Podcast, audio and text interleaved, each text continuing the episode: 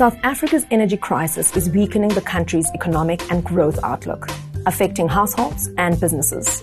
There is an urgent need for cost effective, reliable, and sustainable solutions such as solar and backup power. But where do you start?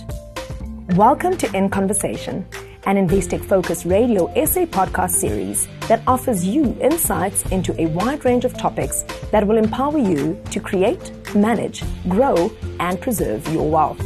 Today's episode is the second part of a three part series focused on empowering solutions for sustainable living.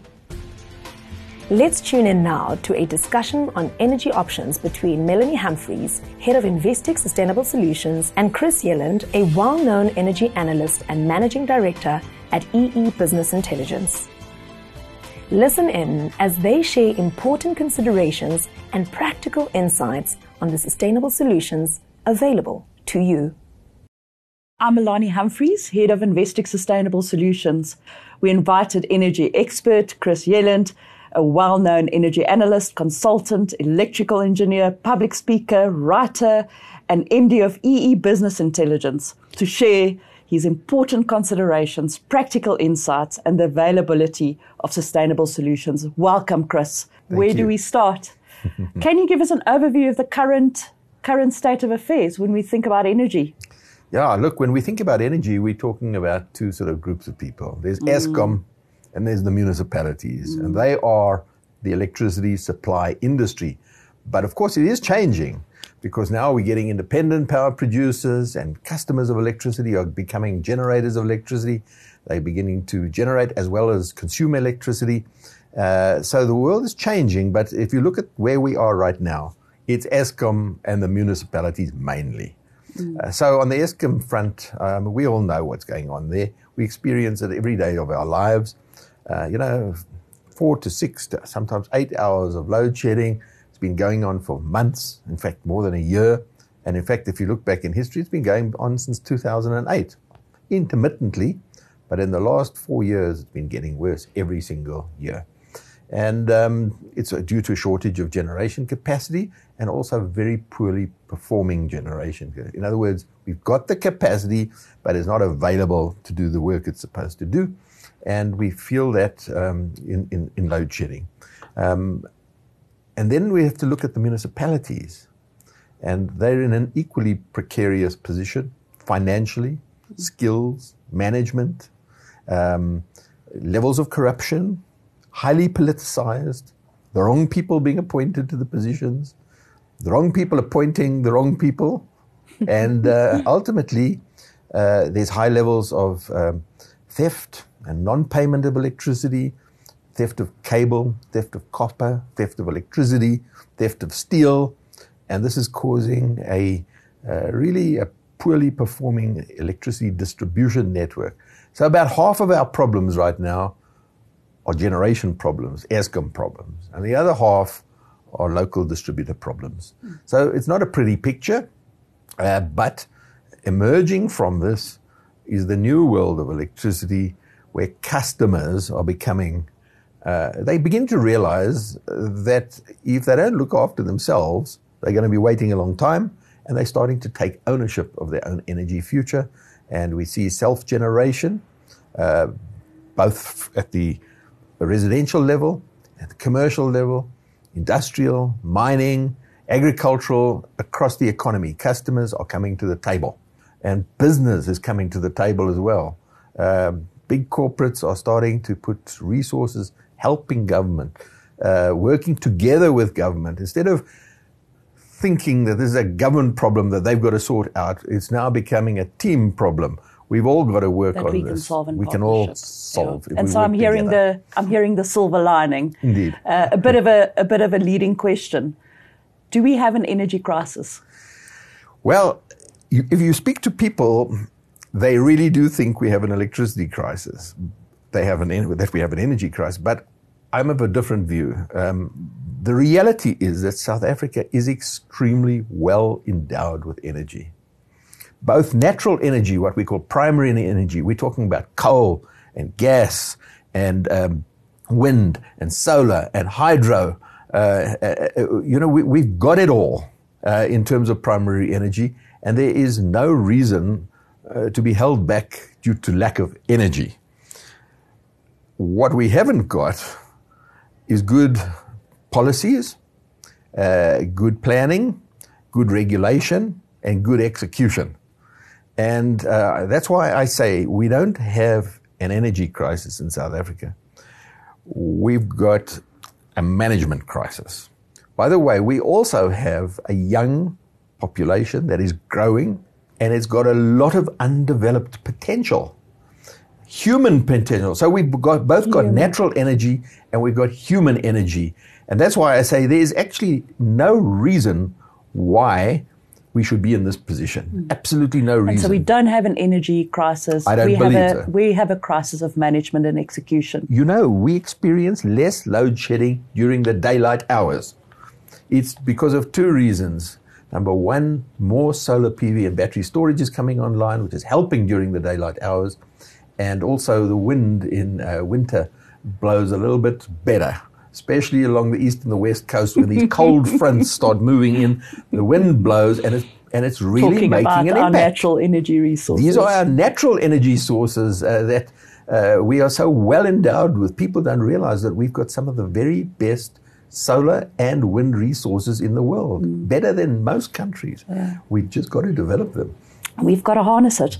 And so, taking us from the macro view into the individual home mm. or business, what is the cost of doing nothing? Mm. And just having spoken about how long and perhaps when we see load mm. shedding easing off, what should an individual homeowner do at Yeah. this point in time Oh, first to of all, become less reliant on the grid, of course? The consequences of doing nothing. Well, in the domestic environment, if you're not working from home, probably load shedding is just a very frustrating experience, and it actually affects your peace of mind. Uh, it gives Your you psyche. It gives your psyche, and I must say, I feel especially. Uh, you know, for families with young children, because they have times. They've got to get children to school by a certain time. They have to have breakfast. There's done. a family routine to- at play. Exactly. Obviously, if, if you work from home, it has an economic impact and you have to do something about it. You have to spend money. So it's costing you to solve the problem, to carry on working, to earn an income. At the commercial level, it has a bigger impact. At the industrial level, it has a massive impact. At the agricultural level, farmers, it, it really impacts them because they, they need to irrigate, they need to pump, they, there's machinery that has to operate, food processing. You know, the economic implications are, are absolutely massive. But we're focusing today on, as I understand it, the home. How does Yes. it affect you and me? And, so, yeah. thinking about energy um, and its different components mm. electricity, mm. cooling, mm. heating, cooking where do I start? What are some of the Yeah. changes that I make? I think the starting point is looking carefully at your energy uses and usage, and it's not rocket science. Uh, there are simple things that you don't have to be an engineer or a technician or a techie to understand. You need energy efficient lights, LED lights. Get rid of the old stuff, put in new LED lights. It costs money, unfortunately. So these are the economic impacts. Uh, the next thing, of course, is to look at how do you reduce your electricity, you know, beyond lights. Well, first of all, what are the big electricity users in the home? Your oven, your stove, your swimming pool pump motor, mm. What about your geyser? air conditioning. Geyser is a big guzzler. Yes. the geyser guzzler is, is very real. An electric hot water geyser is one of the biggest electricity users in your house, and there are alternatives. Alternatives like solar water heating, uh, both direct solar and indirect solar. Direct solar water heating, when you use the sun's rays to cook, to heat the water itself in things that sit on your roof. You have indirect solar heating where you have a solar PV panel which produces electricity. The heat electricity geyser. heats the geyser. Those are two different technologies. Uh, and and and uh, and I, for example, I've got a, a solar hot water geyser on, on my roof, and it saves me electricity. It means when I put in a backup system, the backup system doesn't have to be as big. A gas stove is very convenient because it heats up immediately, and when you're finished, you switch it off. That's it. And it really does reduce your electricity consumption in the house. And I think that's the starting point. Look at your house lights, stove, oven, geyser, swimming pool pump. Those are the big users of electricity. A thing like a fridge, not a big user of electricity, really. Uh, so once you've dealt with your big users of electricity, then start thinking about, you know, what are you going to use, uh, you know, to supply electricity when it's not there, and that means um, battery storage. As a homeowner, what should I be thinking about in terms of solutioning? And what are the average cost of these solutions? It can start off quite economically. When I say economically, if you go for a, a battery plus inverter solution, you're talking about 60 to 75,000 rand. It's not low cost, but uh, but it's not like 200,000 or 300,000. And, and, and what would that give me in terms of solutioning? That would give you very effective backup uh, for uh, load For shedding load up to stage six. Uh, but it's not going to save you money because For that, I need panels. for that you need solar PV panels. So a battery and inverter is going to be very useful for ensuring security of supply, but it's not going to reduce your electricity bill. Mm. For that, you've got to go the next step, mm. and that is to put in solar PV panels. And the beauty of this is that if you plan it properly, you can do it progressively. You don't have to do it all at once. I can So- add on. yeah, an add-on. But remember this: battery packs are very easy to add on. In fact, most suppliers they make them in modules, so you can have a five kilowatt hour, a ten, and a fifteen kilowatt. So you buy an extra module, you put it on. You buy a next one, so it's nice and modular. You can expand it as you need it. An inverter is very different. You cannot expand the inverter. If you buy a three kilowatt inverter, and you now need five kilowatts, throw away your three kilowatt inverter or sell it to somebody else and you have to buy a new one. So, when planning your house, perhaps the thing that you should oversize is your inverter so that you've got room to grow. That's a really good tip. Same thing with panels. You can grow the panels. You can start off with six panels. If it's not enough, you can put in another two, another two, another two. You can grow. So batteries and PV panels can expand nicely because they're modular. The inverter is not modular. Uh, so you need to think about your ultimate usage. Um, I'm hearing start with a big plan in mind. Yes. And then start building on that gradually Yes. with your inverter and your batteries. But you know, this is not rocket science. You don't need to be an engineer to know these things. But let's face it, there are people that are technically minded. And I must tell you, you have to know what you're doing when you're cleaning solar PV panels. There are some.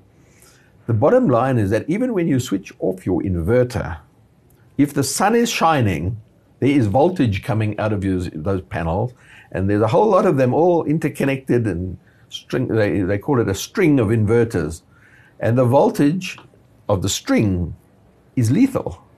And if you climb on the roof and you touch the wrong thing without realizing, you thought it was off.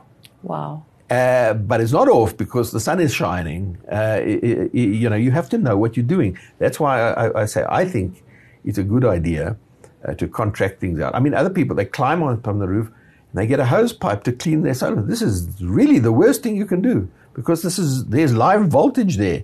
To put water on, on plug connectors and, and, and solar PV panels you have to know what you're doing. And I, I, I- I would steer clear of that unless you are. Key takeaway your solar panels can kill you. They can. I'm not saying it's common, and I don't want to be alarmist about these things. But uh, people that know nothing about electricity shouldn't fiddle around. leave uh, it leave it to the experts Yeah, exactly. Mm. so let's take it back to the cost so we started by Yeah. building our modular system we put in our the, our batteries and our Mm. inverter Mm-hmm. we're sitting at 70k we now want to take it to the next level Mm. we're not just after sustainability and availability Mm-hmm. of energy we now also want to start playing around with the cost of our energy what does those panels set me back Yeah, I, I would say, of course, it all depends on the size of your household, how many people, how much electricity you're using, etc. But let's just say an average household is for solar PVs panels plus battery plus inverter could be spending anything from 200 to 300,000 Rand in total, of which the battery and inverter is probably about 100,000. And so if you want to go, you know, for a full system, uh, that is going to save you money, but it's not going to generate power into the grid as, it, as such. It's, it's just going to reduce your electricity bill. You're talking about between two and three hundred thousand rand. If you want to generate electricity into the grid and sell it to your utility, you're going to need more panels. And so, is the emergence mm. of this residential solar market a good thing or a bad thing? Mm-hmm. Uh, first of all, um, yes, these systems are not low cost. And they at this stage of technology and development, there are not going to be many poor households that can afford the capital cost. However, the costs are coming down, and financial institutions are looking at financing options. So I think uh, more and more it is going to become more affordable having said that, that doesn't mean to say we need to wait. I think that the more people, and I'm not just talking about residential, but also commercial, industrial, and agricultural, the more solar PV battery storage systems get installed, the more you are relieving Eskom of a burden that it is currently unable to meet. And by relieving them of this burden, it's a win win win situation.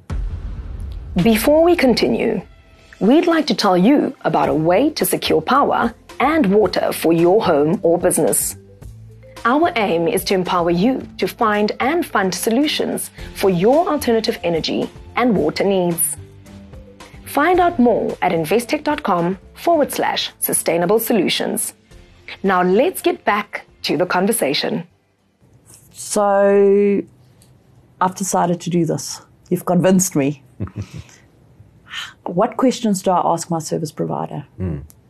How do I make sure well, that I don't fall into the pitfalls mm. that's out there? Mm. Every conversation I have hmm. around a drink, hmm. around a braaivleis fire is, and every other person has a horror story, an anecdote around what not to do and how it can hmm. go wrong.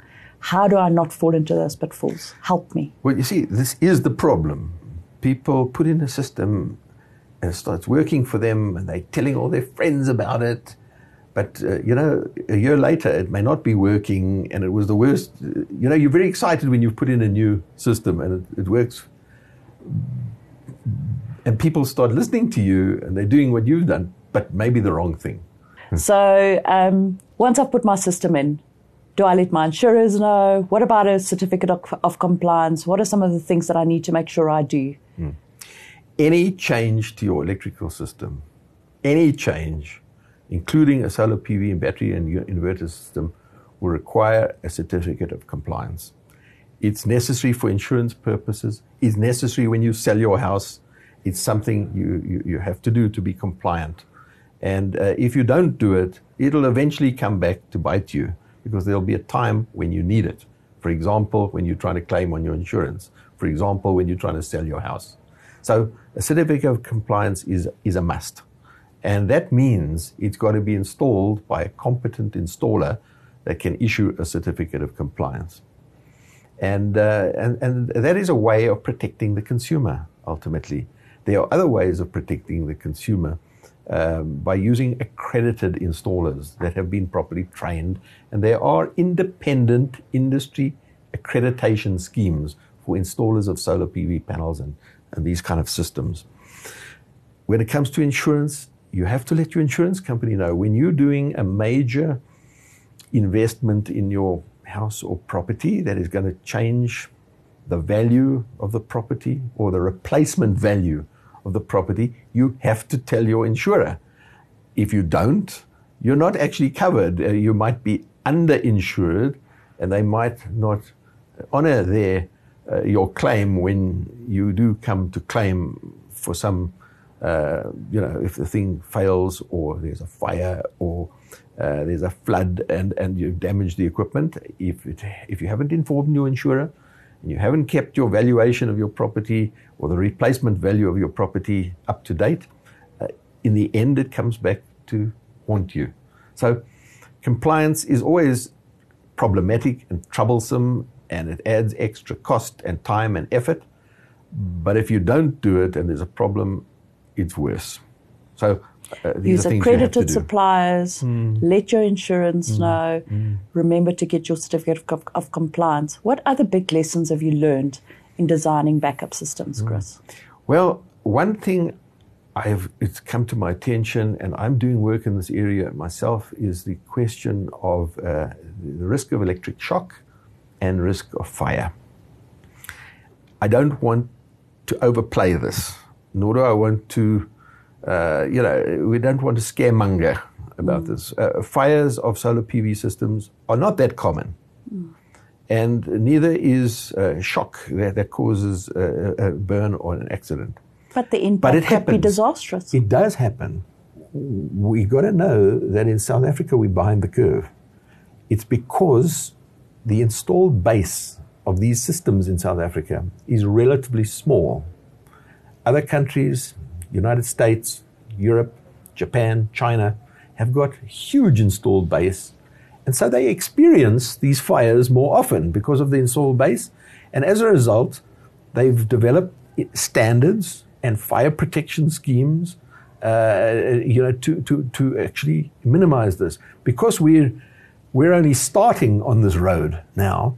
How do I protect my home and my family? Until the standards uh, get up to the state of international standards, uh, where it becomes mandatory to do certain things. Unfortunately, we're in a situation where the buyer, that's us, have to be a little bit more careful. So I would advise, for example, not to put a solar PV system, the inverter and the battery inside the house, inside your domestic dwelling. Number one, look, the inverter and battery, they are protected. You you're not going to touch anything that is live. But children have a habit of putting their fingers into little holes and they, they, they very curious. And uh, I, I would not put it in my uh, living area. And I certainly wouldn't put a lithium ion battery in my house because lithium fires are notoriously difficult to deal with. And um, a normal, you know, hose pipe on a lithium fire is actually making things worse. Uh, and you and I spoke about the chemical reaction. Tell us a little uh, bit about you, it. You know, I remember at school, uh, there was an experiment. You would cut a little piece of lithium. Yes, we did. And you would drop it in a glass of water, and it goes into a spontaneous reaction where the lithium reacts and takes the oxygen out of the water, which leaves the hydrogen as a gas. So as you take the oxygen out of the water molecule, you're left with hydrogen gas, and hydrogen gas burns. It can explode. And that is what is happening when you drop lithium into water. There is this reaction, and it gives off hydrogen, and it's very hot, and it can cause a fire. And so, so uh, spraying. Do not, do not kill your lithium uh, uh, battery fire with, with water. water. Exactly. How about my fire extinguisher? Doesn't work. A normal carbon dioxide kind of fire extinguisher is not effective uh, against lithium. Mm. So you need special fire protection techniques to deal with lithium. Mm. Many people would say, and the, the current prevailing thoughts are, is if there's a lithium fire, you leave it to burn out. Don't try and throw water on it or sure. do the wrong thing. Now, that's all and very that's well. That's why I don't put it in the middle of my house. I exactly. put it in the garage. Exactly. I would put it either on an outside wall or in the garage where it's not putting your whole family at risk. Mm. Um, now, look, there are other technology options and solutions, but they become uh, product specific, uh, brand specific, and manufacturer specific. And uh, some of them work better than others.